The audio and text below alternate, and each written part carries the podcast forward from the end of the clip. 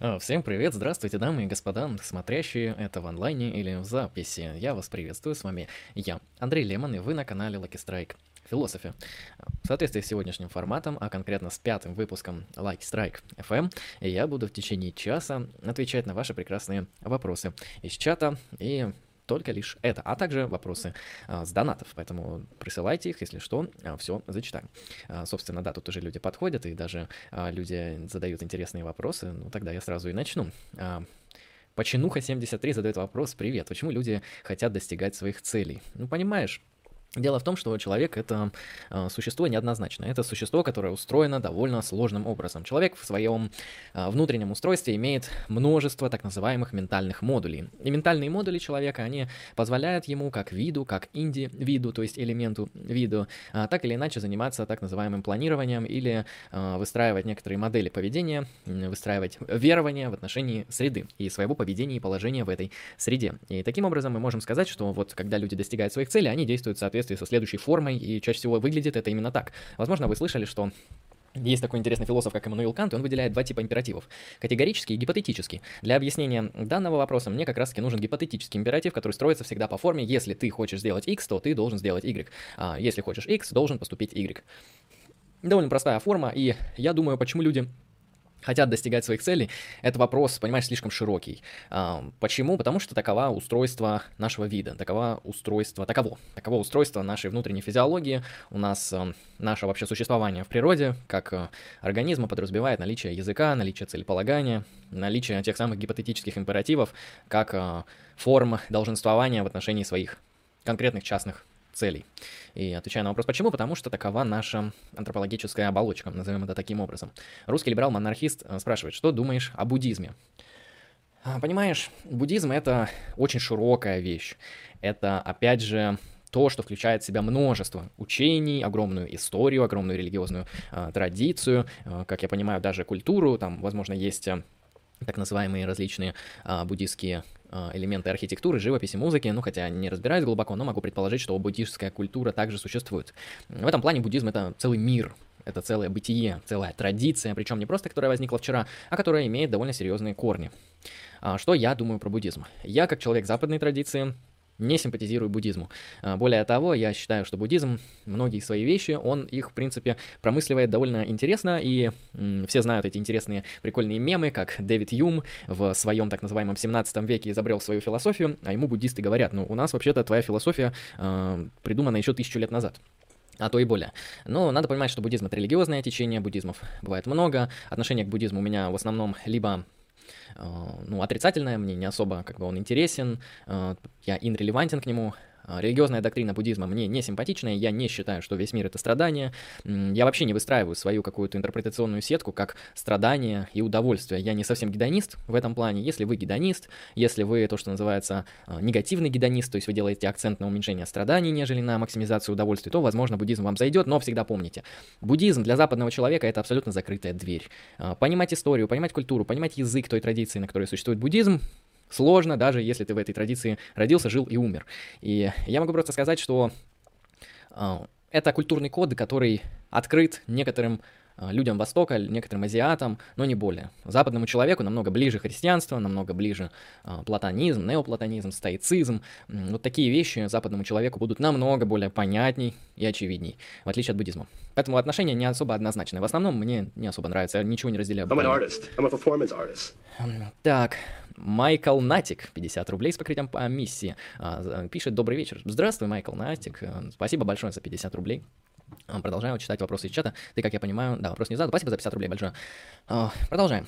Так, Почему пряники такие вкусные? Потому что в них много глюкозы. Что делать, если засела в голове песня Моргенштерна? Танцевать под нее. Хорошо знаком с трудами Декарта. С некоторыми, да, ну, с размышлением о первой философии, конечно, потому что каждый философ буквально должен э, фундаментально знать это произведение. Это, это база, это примерно как диалог Платона, там, э, ну, Минон, Тимей, государство, вот и как минимум размышления о первой философии Декарта, они очень важны. Размышления о методе, я так читал поверхностно, Плюс-минус там довольно понятные вещи. Почему они понятны? Потому что вся современная наука, она использует вот эти методы анализа, синтеза и так далее в своем научном исследовании, поэтому размышления о, метода, о методе Декарта — это не какая-то плохая работа, это работа скорее уже внедренная во все западные науки, в том числе в российские. В этом плане я думаю, что, а, читая размышления о методе, образованный человек много чего нового не узнает, просто потому что он сам он уже понимает, о чем идет речь.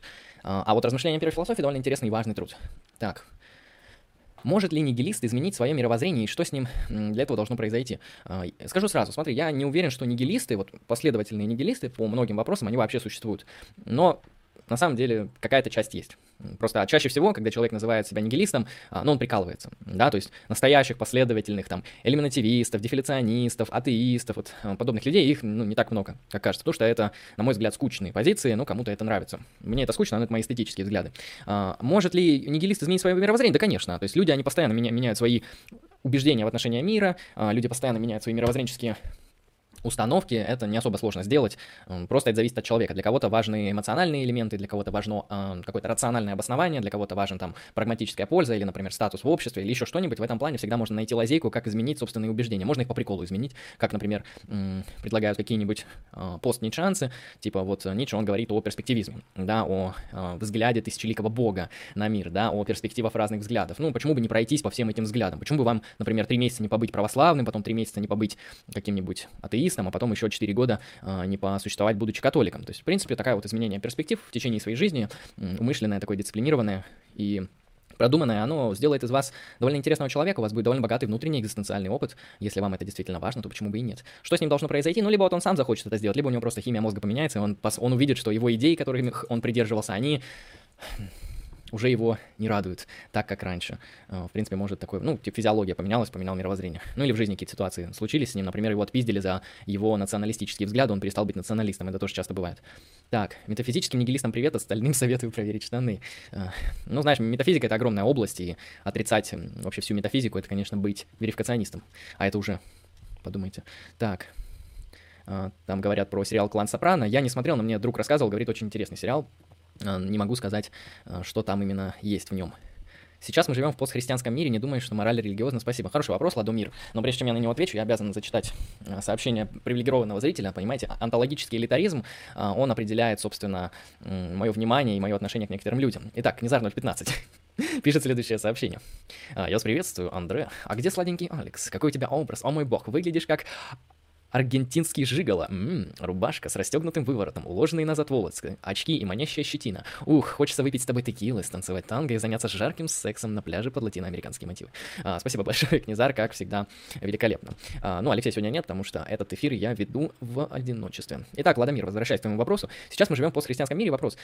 Это вопрос открытый, потому что не совсем, опять же, понятно, что имеется в виду, когда мы употребляем слово постхристианский, то есть ты имеешь в виду такой мир, который стоит на атеистических основаниях, но при этом э, его атеистические основания, они черпают свою метафизику из так или иначе секуляризированного христианства. Ну, предположим, что это мы имеем в виду. Во многом, да, но не везде. Собственно, до сих пор религиозных людей очень много. Если мы будем брать, конечно же, Европу и даже, на удивление, Россию, в Европе и в России довольно много атеистов. Но вот по какой-то причине, да, действительно, эти, эта часть мира, она является, наверное, самой атеистической. Э, кажется, что в Европе много православных, ну, тут понимаете, кого считать православным, там, если человек назвался православным, они знают, что такое Бог в трех лицах, то есть можно ли считать православным. Так или иначе, э, ну, Россия это не самая такая вот христианская страна, по крайней мере сейчас, а когда-то была просто великолепной христианской империей, и история у нее очень богатая, прекрасная страна.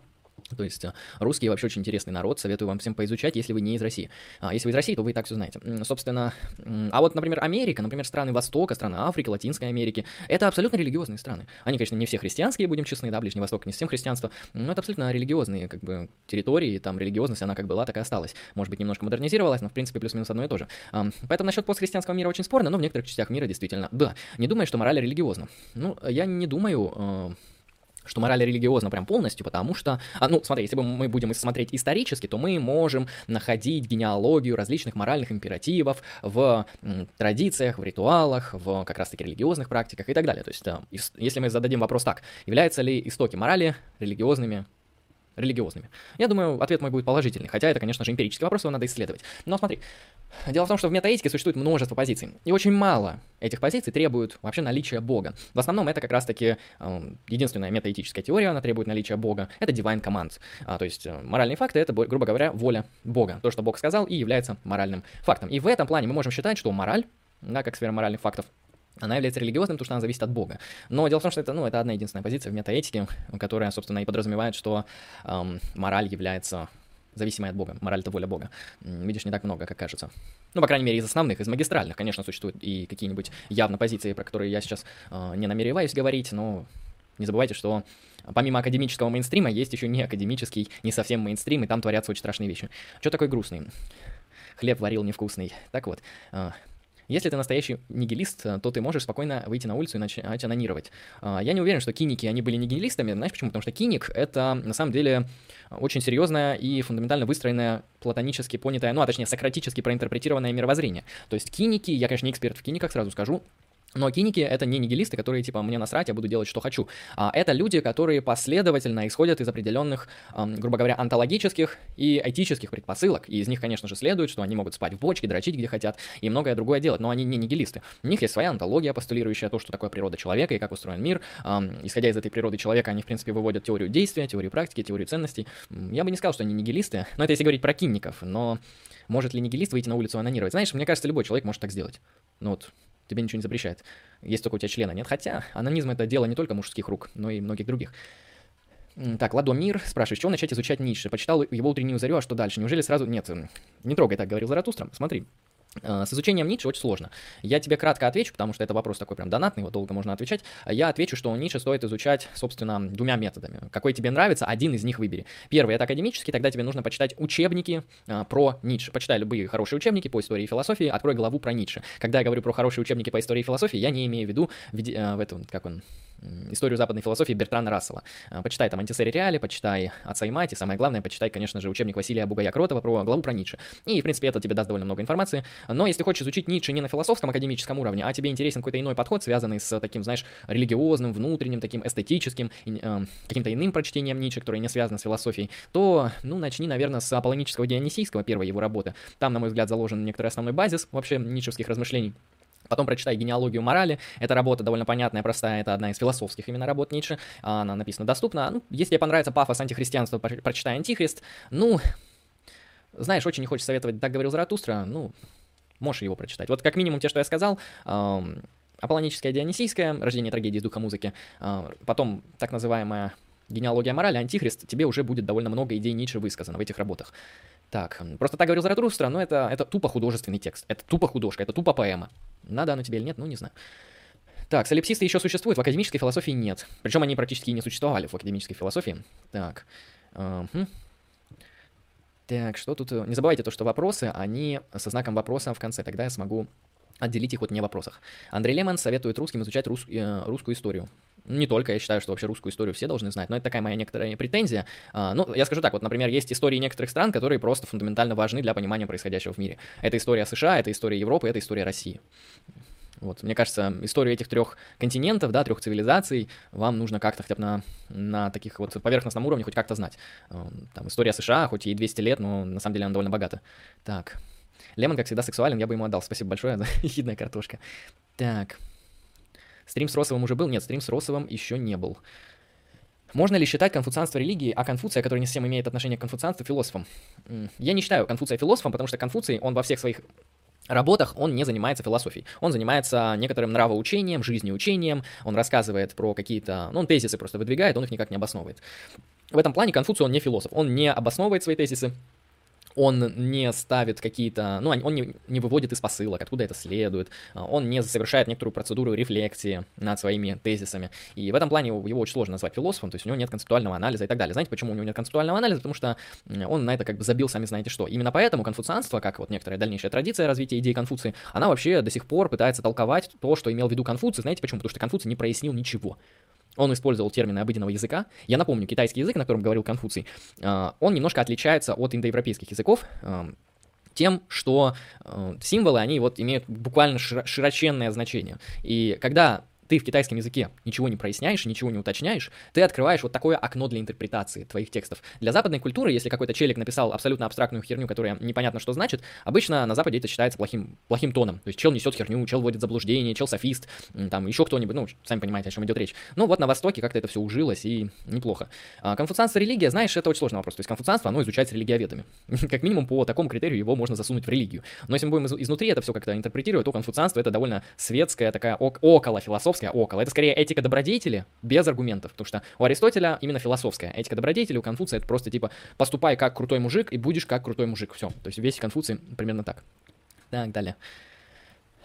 Если не согласен, назовите вклад Конфуция в философию. Э, ну, я не занимаюсь восточной философией, я уверен, на Восток он оказал просто какое-то фундаментальнейшее влияние, но на западную философию я без понятия, как повлиял Конфуций, потому что, на мой взгляд, философия, она, в принципе, вообще на Западе была. По крайней мере, во времена Платона и Аристотеля, вот э, она точно была на Западе, а в других местах была не философия, а какие-то вот религиозные учения или какие-нибудь учения какого-нибудь деда. Дед сказал, и мы так делаем. Так, э, изучение философии надо начинать с диалога Пир Платона. Знаешь, знаю, довольно спорный кейс, потому что Пир Платона это довольно сложный диалог. Это один из самых сложных диалогов, это, конечно, не Тимей, но, на мой взгляд, он не так прост, и он довольно громоздкий, поэтому я обычно советую этот э, Федон. Вот Федон, он простой, он понятный, он интересный, там есть не только аргументы, но и мифы, поэтому он такой лайтовый, и при этом он небольшой, в отличие, например, от государства. Так, конфуцианство, религия настолько же, насколько и ницшанство. Знаешь, Зигота 300 баксов за 300 баксов, э, я, в принципе, с тобой согласен. Да, то есть если ницшанство это э, религия, то конфуцианство тоже, то есть... Э, у них много общего, потому что и то, и то это совокупность цитат Волка. Ну, Ницше, он, конечно, пограмотней, Ницше, он немножко глубже, Ницше, он все же занимался критикой западной традиции, но делал это методологией волка, волка, то есть безумно можно через стену. Именно так поступал Ницше, а Конфуций, он просто как бы волк. Так, можно ли приписывать субъектность народам, нациям? В зависимости от твоих онтологических взглядов на э, социологию, это называется социальная онтология, а, ты, у тебя онтологическими категориями могут обладать различные сущности. Например, это могут быть классы экономические. Экономические классы, которые, собственно, вступают в борьбу. Это могут быть нации, это могут быть народы и так далее. В зависимости от твоих взглядов на социальную антологию, на то, что существует в социальной топике, ты можешь отвечать на этот вопрос. А, скажу так, что я лично не разделяю позицию, что существуют нации, там, народы, как какая-то такая сущность отдельная от людей. Я считаю, что существуют люди, как организмы, как виды, а, и институты. Вот это существует, а вот всякие там надстройки над ними, они скорее носят не онтологический характер, а что-то типа формы дескрипции тех или иных явлений. То есть для меня не существует экономических классов, для, для меня не существует наций и тому подобных вещей. Это во-первых. Во-вторых, чаще всего возникают проблемы с подобным антологизаторством, знаете, в чем? В том, что очень сложно определить необходимые достаточные условия этих объектов. То есть до сих пор националисты не могут разобраться с тем, что такое нация. Типа нация это территория, язык, граждане, а нация это культура, нация это гены, нация, ну что это? То есть даже в этом плане все сложно, а вы говорите о каких-то еще более сложных концепциях.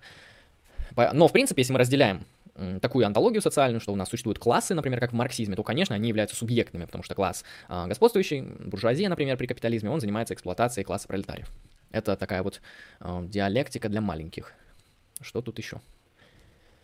Если скрестить интерсекциональный феминизм, диалектику Гегеля, еще древних шизом, шизов, я стану новым Марксом, а, знаешь, ты станет, ты, тебя в дурку быстрее заберут. То есть просто ты, когда начнешь это скрещивать, ты, у тебя просто голова поедет, вот не в переносном смысле ты будешь вести себя как дурачок, она у тебя в смысле там серьезно какие-то поломки произойдут, и, к сожалению, тебя заберут раньше, чем ты станешь новым Марксом.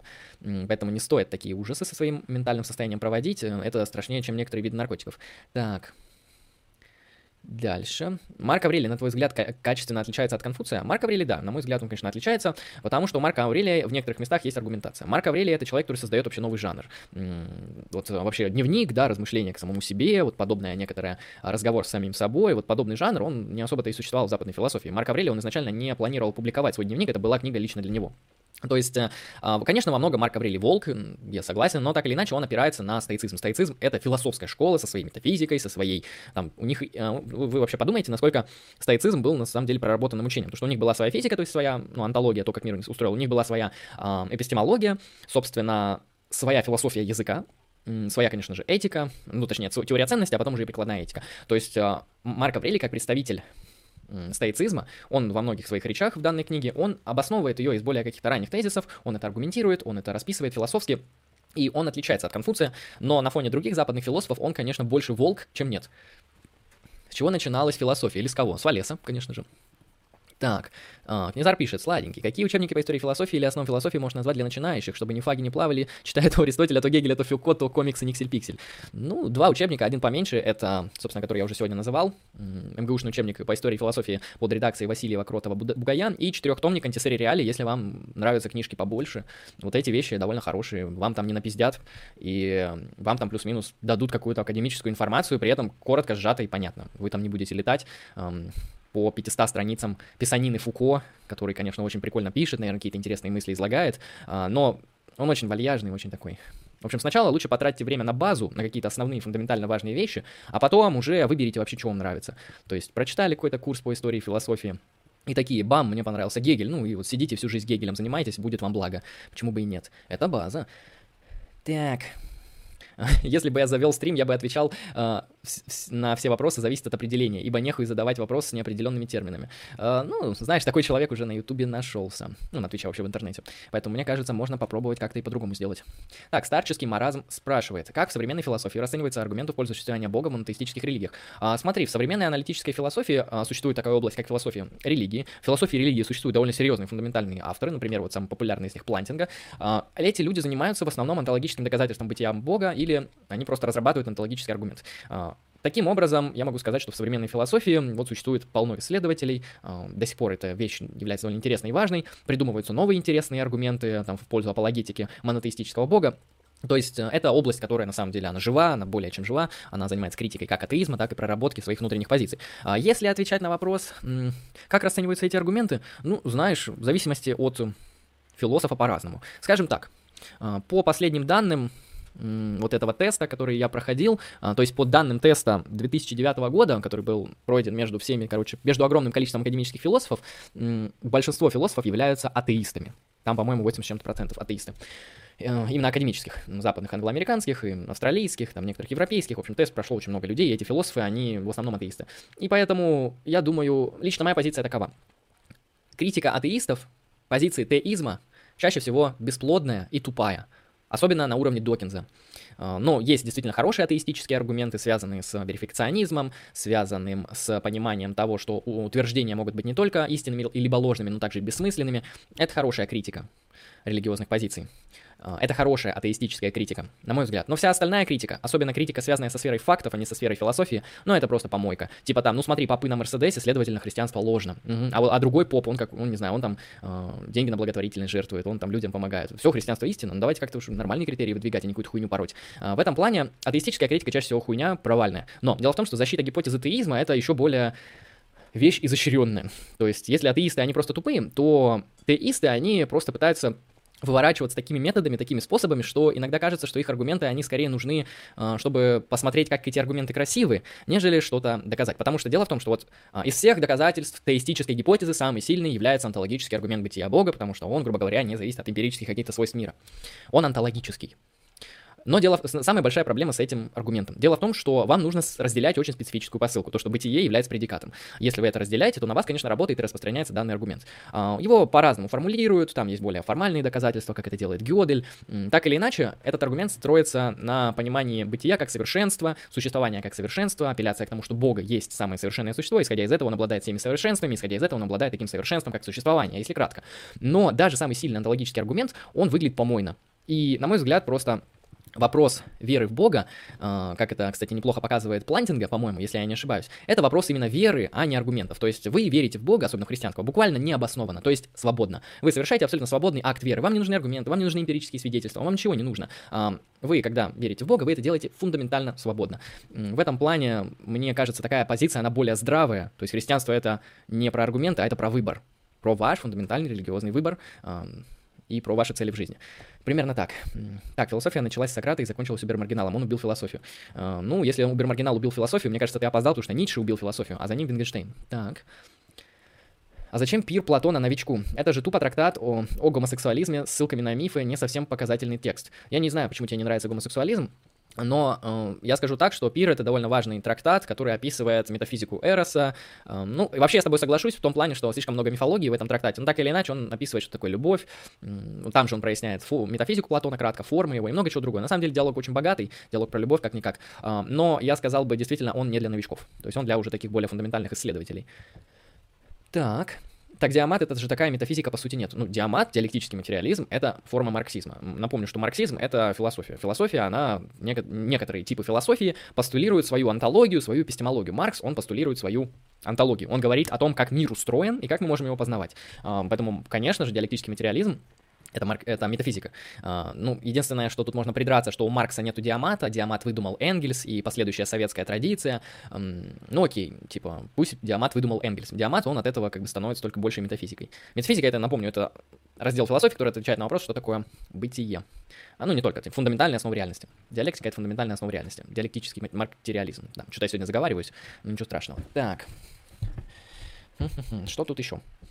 Что лучше, марксизм или неомарксизм?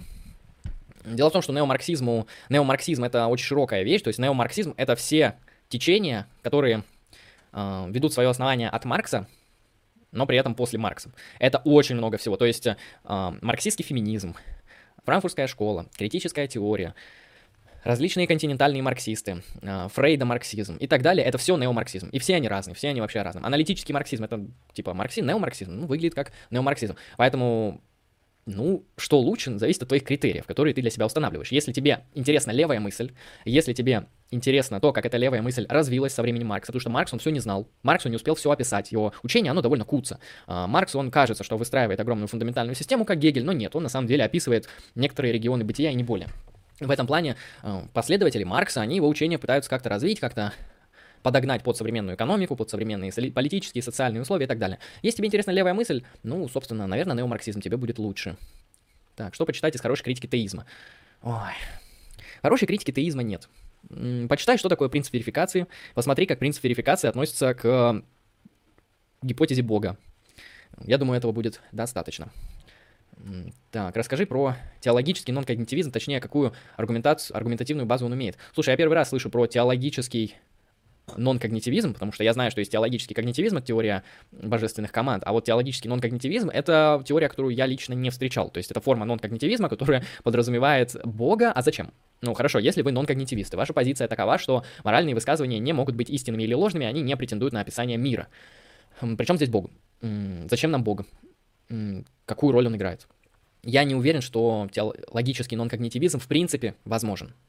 Я, во-первых, не видел такую концепцию, и, и тем более я очень сильно сомневаюсь, что она вообще как бы будет какой-то обоснованной. Нон-когнитивизм. Когнитивизм — это понятно. Когнитивизм — это просто боже... теория божественных команд, это довольно простая теория, понятная. Так, но ты спрашиваешь нет. Здравствуйте, Андрей. Приветствую, Дон Пипита. Решил по вашему совету проэкспериментировать с сигильной магией. И кажется, есть результат. по крайней мере, частичный точно. Скажите, как вы восстанавливаете маны после ритуалов? Знаешь, Дон Пипита, у меня нету такой какой-то серьезной растраты маны, то есть я не чувствую сильный упадок сил после ритуала сильный упадок сил. У меня такого не происходит, наверное, потому что те а, ритуалы, которые я провожу, они такие очень точечные, очень мелкие. Я не делаю большие сложные ритуалы, потому что чтобы заниматься магией вот так вот профессионально, ей нужно уделять много времени, много энергии. Я все же трачу это все время и энергию в основном на э, философию и на другие проекты, которые я также э, для себя создаю. И в этом плане у меня не тратится мана. Наверное, у меня просто организм так устроен, что мне очень сложно устать. Э, ну, отдохни, поспи, э, поешь, выпей энергетик, что-нибудь такое. Я тут, наверное, не смогу подсказать.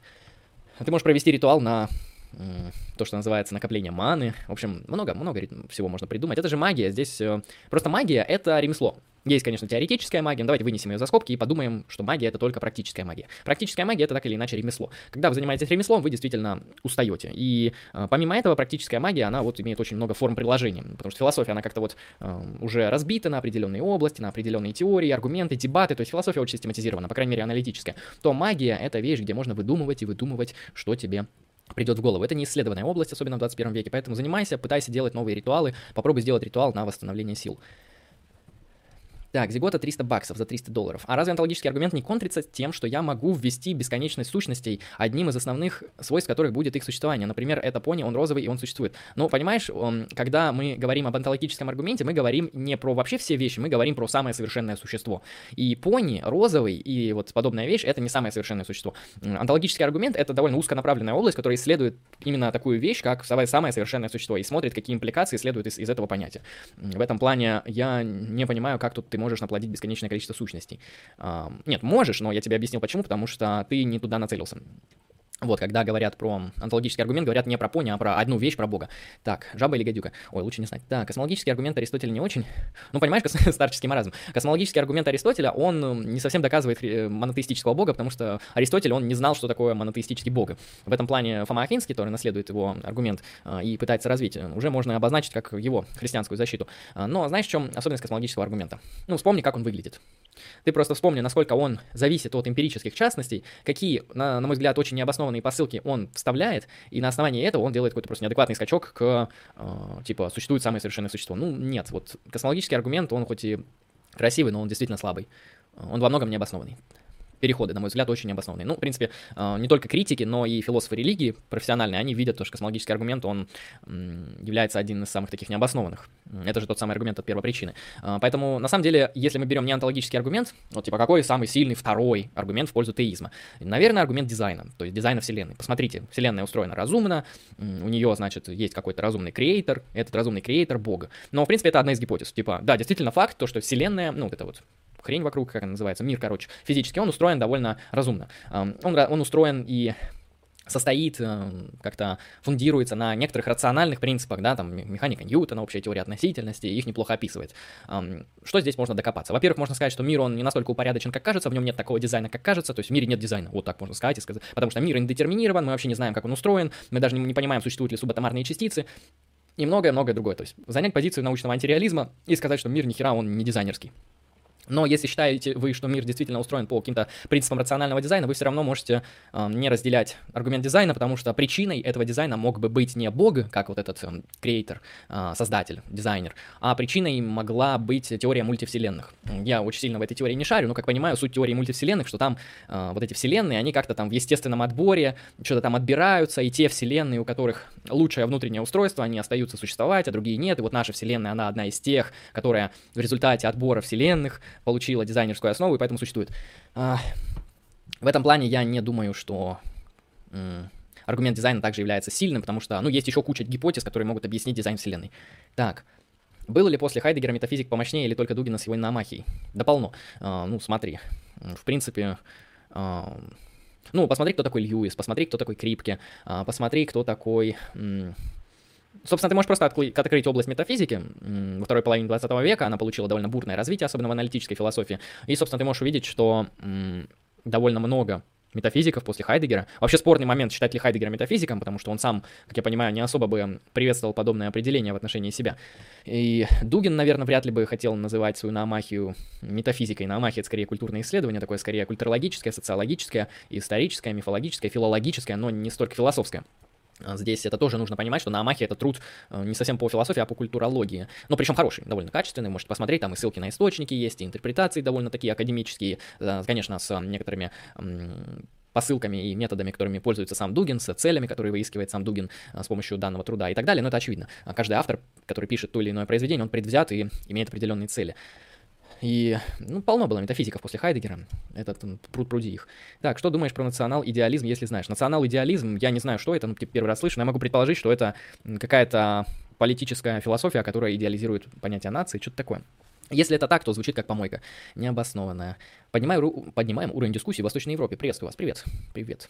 Так, напоминаю, что остается примерно 15 минут, э, даже 12, и потом я буду собственно, заканчивать, потому что формат предполагает час времени. А где послушать совет про сигилы? Надо пару мелких штучек наколдовать. А, давай я тебе подробнее вот про магию расскажу на стриме. Вот приходи, на этой неделе будет стрим, я тебе расскажу, может быть, если особенно задонатишь, я тебе расскажу, как делать сигили, что такое сигили, в общем, что такое. Я тебе порассказываю. А так, если кратко час ответить, то нарисуй какую-нибудь хуйню и поверь в нее. А потом забудь. Может, получится. Так.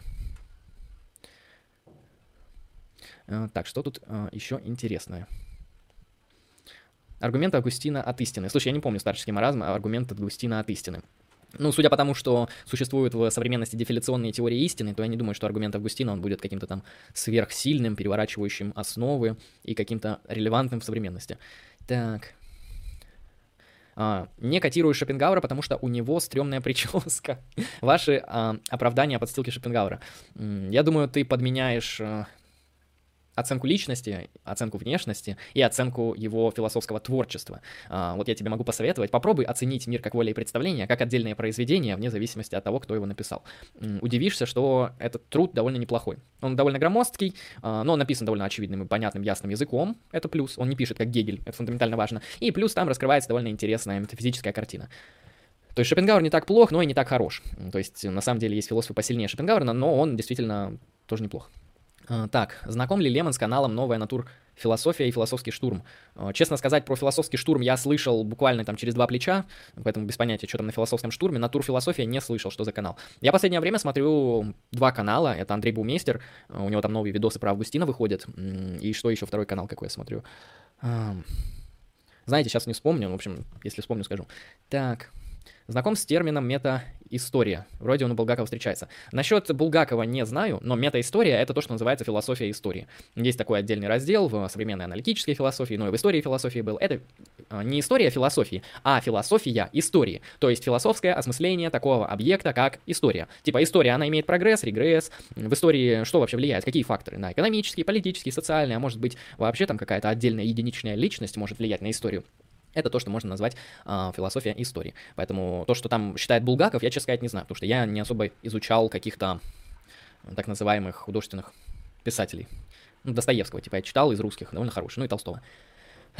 Андрей, ты что, куколствуешь? Э, знаешь, это довольно сложное определение. То есть куколдизм это только сексуальная практика, форма сексуального удовлетворения или нет. Э, но так или иначе, я за собой такого не замечал. Вот. Если замечу, то обязательно скажу. Так, но Августин заменяет понятие истины на Бога и говорит, что Бог э, для всех очевиден. Э, дело в том, что Августин, вот исходя из того, что ты написал, он антологизирует понятие истины. То есть он считает, что истина — это вещь. Например, такая как Бога. А в современных теориях истины истина не понимается как вещь. Истина понимается как э, отношение между какими-то элементами теории. Ну, например, берем корреспондентную теорию истины или теорию соответствия и говорим, что истина — это соответствие утверждения, э, ну, фактам, например, или реальности. И истина — это не отдельно утверждение и не отдельно факты, а соответствие. Вот, то есть это то, когда мы вот, вот эти два множества берем и как-то пересекаем, если находится то, что называемое в кавычках соответствие, утверждение реальности, то мы получаем истину. Здесь истина, она не является онтологической. Это не вещь, это не объект, на который мы можем указать, это то, что, можно сказать, производное от этих отношений. В этом плане аргумент Августина его не примут, потому что никто из современных эпистемологов не считает, что истина — это онтологически наполненная категория. Это скорее вопрос как раз-таки эпистемический. То есть то, по каким принципам, по каким процедурам мы можем отличать истинные утверждения от ложных. Потом почитай цитаты Волка житейской мудрости. ну да, Шопенгауэр в своих поздних работах, вот это цитаты житейской мудрости, а, я, кстати, забыл, как она называется, по-моему, так, там, афоризм житейской мудрости. Вот, в этой работе он самый максимальный волк, то есть волк, мистер волк. И знаете что? Знаете, что самое смешное? Эта работа принесла ему очень много популярности, то есть Шопенгауэр обрел пик популярности вот буквально через несколько там по-моему, лет или месяцев после того, как эта работа была опубликована, афоризм житейской мудрости. И поэтому подумайте теперь головой, какие книги лучше писать и какой контент лучше производить. Такой, как Шпенгавр ранний, когда он написал красивую, обоснованную, интересную, необычную метафизическую картину, которая нахрен никому не, не нужна. Или афоризмы про то, как правильно быть волком, про то, как правильно жить и обращаться с женщинами. Так, Такие метанарративы, как процесс, регресс, субъект, объект, не сдохли еще? Нет, не сдохли, ты что? Мы же не это, как он, мы же не континентальные философы, ну, я лично нет. Для континентальных философов такие вещи, как вот то, что ты перечислил, они давно сдохли, да, ну, как бы сдохнуть-то они для них сдохли, но как-то вот субъект-объектные дихотомии как-то до сих пор имеет актуальность, то есть прогресс, регресс в тех или иных гуманитарных исследованиях имеет понимание. И метанарративы, кстати, до сих пор живы, то есть христианство, как минимум. Так, про канал, который челик ты пишешь, а, Кар не Карнедес, Карнедес, э, не слышал, не слышал. Если там что-то хорошее, я в свободное время чекну. Так. Эм, Булгаков религиозный мыслитель. Ну, смотря какой, там же несколько Булгаковых было. Так, э, мое почтение, удачного настроения. Спасибо большое, индивидуум. Ну, я скоро заканчиваю, но все равно спасибо большое. Так, просил Сергея Буга, Булгакова. Ну, вот про Сергея я не знаю, то есть я знаю про кого-то другого Булгакова, и то не очень. Есть ли в философии религии позиция, что религия не о вере в Бога, а, к примеру, о поклонении Богу богам, и таким образом это технология, а не теория? А, если есть, то кто отстаивает такие позиции? Знаешь, я лично не знаю, потому что я не занимался философией религии глубоко. Я знаю то, что философия религии, вот современная аналитическая, она в основном занимается тем, что называется апологетика позиции монотеизма. То есть они пытаются как-то обосновать, как-то решить конфликт, противоречие теистических гипотез. А, ну, типа то, что существует самое совершенное существо. Вот то, что ты описываешь, оно сейчас довольно неплохо процветает в рамках религиоведения. То есть религиоведы, они довольно успешно изучают такую вещь, как социология религии, как, не знаю, экономика религии. То есть то, что ты описываешь, как некоторые практики в отношении некоторых богов, то есть технология взаимодействия с такими сущностями, как боги.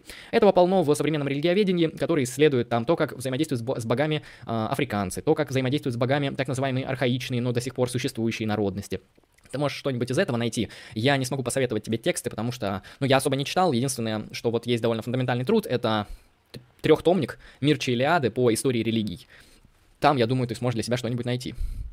А что значит тег цитаты Волка в твоей группе? А это я использую этот тег для того, чтобы люди понимали, где я пощу цитату Волка, то есть какую-то простую житейскую мудрость, и другие посты, в которых я пощу серьезные философские какие-то интересные тейки и кейсы. А, для развлечения, для удобства. Так, является ли нарратив метанарративом для поднарратива? Хороший вопрос, отвечать не буду, спасибо. Дальше. А кроме континентальных философов, кто еще? Остальные философы? Островные философы? Кроме континентальных, а, ну, я скажу так, континентальные философы — это довольно радикальное меньшинство. То есть континентальные философы — это несколько философов на континенте в 20 веке, во второй половине 20 века, ну и в первой тоже, если учитывать, не такое большое количество, как кажется, ну не так мало, да, но не так много. И несколько современных философов, которые работают вот в топике вот этих современных новых темных теорий, там, темного витализма, вот этот левый акселерационизм, правый акселерационизм, и вот эта вся пафос антикорреляционизма, который запустил Квентин Миасу, и так далее. Это много чего всего, и в этом плане я могу сказать, что континентальные философы — это, ну, радикальное меньшинство, большинство философов в мире, в мире, они аналитики. И не потому, что они так себя называют, а просто по факту того, что они делают. Никто из них не считает себя аналитиком, все из них считают себя философами. Так, а, Дугин же Континентал, да, Дугин Континентал скорее. Ну, Челик действительно, э, Дугин, он прекрасный, умный, эрудированный человек, но он в аналитической философии, ну, грубо говоря, вообще не понимает. Так, еще один вопрос отвечу и буду заканчивать. Uh-huh. А вопросы, судя по всему, и закончились. А, ну хорошо, я тогда буду прощаться. Континенталы — это же шизы. Не все, а, не все континенталы шизы, то есть, ну, большинство из них, они действительно что-то творят необоснованное, но ты можешь почитать, например, Квентина Маису после конечности, ты увидишь, что это континентальный философ, который работает с континентальными проблемами, но он аргументирует. Ты можешь почитать Хармана, эм, и подобных вот таких людей, и, в принципе, тебе будет понятно, что эти люди стараются аргументировать и обосновывать. То есть они хоть и континенталы, но не, не шизы. Так, могу с донатом задать. Ну, давай еще минуту подожду твой донат и попробую на него ответить. Как на передовой аналитике сейчас. Кто на передовой аналитике сейчас? Аналитическая философия, она сейчас очень широкая, в нее включено вообще буквально все, то есть аналитическая философия, она изучает все на свете. А, кто на передовой? Ну, вот самые популярные это философы сознания, типа Деннета, типа Чалмерса, ну, вот аналитические религиозные философы, а, например, точнее, философы религии, Плантинга, там, многие другие, я не помню их фамилии, их было 8, да. Континентал и синоним мейнстрим. Да, да, континентал и мейнстрим. А, так, так и поверил. Так, а, ну что, доната, судя по всему, не будет. Ну, раз доната не будет, то я буду по чуть-чуть заканчивать. Собственно, потому что час я отсидел. А, и, собственно, буду доблестно с вами прощаться. Все, кто подошел, спасибо за внимание, спасибо за вопросы. Мне лично было интересно. Ну хорошо, пусть, пусть пока отправляет, но я все равно буду прощаться с людьми. А, ну, как, как прилетит донат, я отвечу, конечно, если прилетит. Вот, спасибо всем, кто там смотрит, э, типа, чутенькие люди, вообще одобряю, уважаю. Подписывайтесь на паблик ВК, там довольно интересные посты лично я делаю. Там есть предложка, вы можете кидать интересные посты в предложку. А, эти посты могут содержать как цитаты Волка, так и какие-нибудь иные философские размышления. В этом плане, пожалуйста, подписывайтесь, там интересные вещи. Ну, там подкасты выходят некоторые, которые доступны только в ВК и недоступны, например, на Ютубе. В общем, контент, контент есть. Контент, если хотите, найдете. Там же анонсы на эту неделю, вот на этой неделе будет интересный контент. Ну, вот поэтому я думаю, вы все увидите и услышите. Жду еще буквально 30 а, секунд и буду выключать, потому что, судя по всему, меня обманули с донатом доблестно. Наебали, блядь. И я считаю, что наебалово с донатом — это то, что невозможно простить, невозможно понять, и, наверное, так, за такое можно только наказать, если отправляют донат. Ну, давай, давай, давай, жду, жду, жду. А, за такое, поймайте, Сложно жить, когда донат говорят, отправят, а вот не отправляют. А, в любом случае, еще какой-нибудь интересный вопрос задам. Вот, кстати, люди, которые пришли а, в чат, вот а, какие у вас любимые отрасли философии? Потому что в субботу будет разбор, разбор очень важного опросника в моей группе ВКонтакте, где я, собственно, спрашивал, какие... I'm an artist. I'm a performance artist. Спасибо за 300 рублей большое. Является ли нарратив метанарративом для поднарратива и как делить нарративы на под и мета? Спасибо большое за 300 рублей. Человек с ником а, Габриэль Гарса а, Калабия, если я правильно успел прочесть, с покрытием комиссию. Хорошо, хорошо, без проблем. Что такое нарратив, метанарратив и поднарратив, каким образом, каким образом это все можно отличать? Смотри, в первую очередь нам нужно попытаться определить с тобой, что такое нарратив. Нарратив — это в первую очередь рассказ. Это история, это какой-то сюжет, это последовательность символических структур, выстроенных в определенное повествование. Часто нарратив — это некоторая а, общая структура для построения мифов, для построения того, что мы можем называть каких-то а, сюжетных линий, литературных линий и так далее. Я думаю, с пониманием того, что такое нарратив, мы можем определиться, если будем говорить и а, ограничивать его именно такими рамками, как некоторое сюжетное повествование. Абсолютно общего характера, потому что наука это тоже на самом деле нарратив, там тоже есть свой сюжет, как, например, а, поступает в той или иной ситуации какое-то поведение, точнее, какой-то иной а, физический объект, там, как будет вести себя протон там, в той или иной ситуации, это тоже выстраивание своеобразного нарратива. То есть нарратив это некоторая такая а, протоструктура. Спасибо, Майкл Налитик, за 30 рублей. А, любимая отрасль философии — это ты. спасибо большое. А, стараюсь, стараюсь. А, и спасибо за 30 рублей. Отвечая дальше на вопрос с донатом. Смотри, с нарративом мы определились. Теперь давай попробуем определиться с тобой, что такое метанарратив. Метанарратив, в первую очередь, это та структура, которая претендует на тотальность. Тотальность — это попытка охватить абсолютно все сферы дискурса. А, все сферы существования каких-либо элементов а, рассказа, элементов дискурсивных практик, элементов воспроизведения сюжетных мотивов, мифов, каких-то религиозных концепций, каких-то научных повествований, вплоть до традиций и бытового понимания мира. Нарратив который мы называем метанарратив, это как раз-таки та самая структура, претендующая на тотальное описание всего мира и его устройства вплоть до последнего вопроса. Какие знаменитые примеры метанарративов мы знаем. Ну, во-первых, это Гегель. Гегель — это вот абсолютно фундаментальная система, которая выстраивает огромный метанарратив, который включает в себя все. Он включает в себя то, что Гегель называет э, логика, он включает в себя то, что Гегель называет философия природы, философия сознания, объективный дух, то есть то, как устроены человеческие институты, человеческие отношения, нации, народы, государства, право, все включает нарратив, метанарратив Гегеля. Ну и, собственно, все последующее гегельянство выстраивает неадекватные метанарративы в виде марксизма и дальнейшего продолжения марксистской мысли. Но также мы можем э, в огромные метанарративы записать то, что называется экспансиционные, то есть религии, религии, которые ведут экспансию, в том числе и культурную, культурную или э, ну, религиозную экспансию, это не обязательно может быть политическая доминация, это скорее идейное влияние, например, христианство, например, ислам и вроде как по чуть-чуть буддизм, если вы пронаблюдаете, как он распространяется на территории Азии, Индии, Малайзии, Японии, вы заметите, что буддизм это тоже метанарратив, который определенными методами распространяется вот по этой территории. А, в этом плане метанарратив, он также может быть вот таким религиозным громадским. И это именно метанарратив, то есть та структура, которая претендует на тотальное объяснение мира и всех положений вещей в нем. Вопрос, что такое поднарратив? Потому что вопрос звучал именно в том, как отличить метанарратив и поднарратив. А, метанарратив — это всеобщая структура, а, которая определяет различные свои элементы. И, как ни странно, элементы нарратива метанарратива, они называются поднарративами или структурные особенности нарратива. Опять же, давай с тобой попробуем разобрать гегельянство. Гегель, он свой метанарратив выстраивает, вот если кратко, как объяснение того, что такое абсолютный дух. Ну или типа как а, развивается дух в истории. Это основная некоторая базовая посылка того, с чего начинается метанарратив Гегеля. И этот метанарратив в течение своей мысли в науке логики, в энциклопедии философских наук, он охватывает различные сферы человеческого существования, пытаясь их объяснить. И вот эти малые сферы, частности, это и будут называться так называемые поднарративы. То есть поднарративы — это структуры внутри метанарратива, которые определяются тотальным диктатом, собственно, метанарратива, потому что любая структура элемента внутреннего положение а, метанарратива, то есть поднарратив, он будет по своим особенностям определяться тотальным. Так, все, все, я на месте, продолжаем. А, собственно, я ничего не пропустил в речи, ничего страшного. А, собственное государство, оно определяет как метанарратив внутренние свои элементы, то есть поднарративы, например, что такое язык, что такое нация, что такое гражданское общество и так далее. Истинно так, на этом я, собственно, заканчиваю ответ на а, данный вопрос. Спасибо большое за 300 рублей. И на этом я заканчиваю сегодняшний стрим. Вы были на канале Lucky Strike. С вами был Андрей Лемон. А, всем спасибо за внимание. А, это был пятый выпуск Lucky Strike FM. Приходите еще в будущем. Подписывайтесь на канал, на паблик ВКонтакте. И поэтому всем удачи, всем пока. Люблю вас, уважаю. Хорошие зрители — это то, что стоит веса золота. Всем удачи!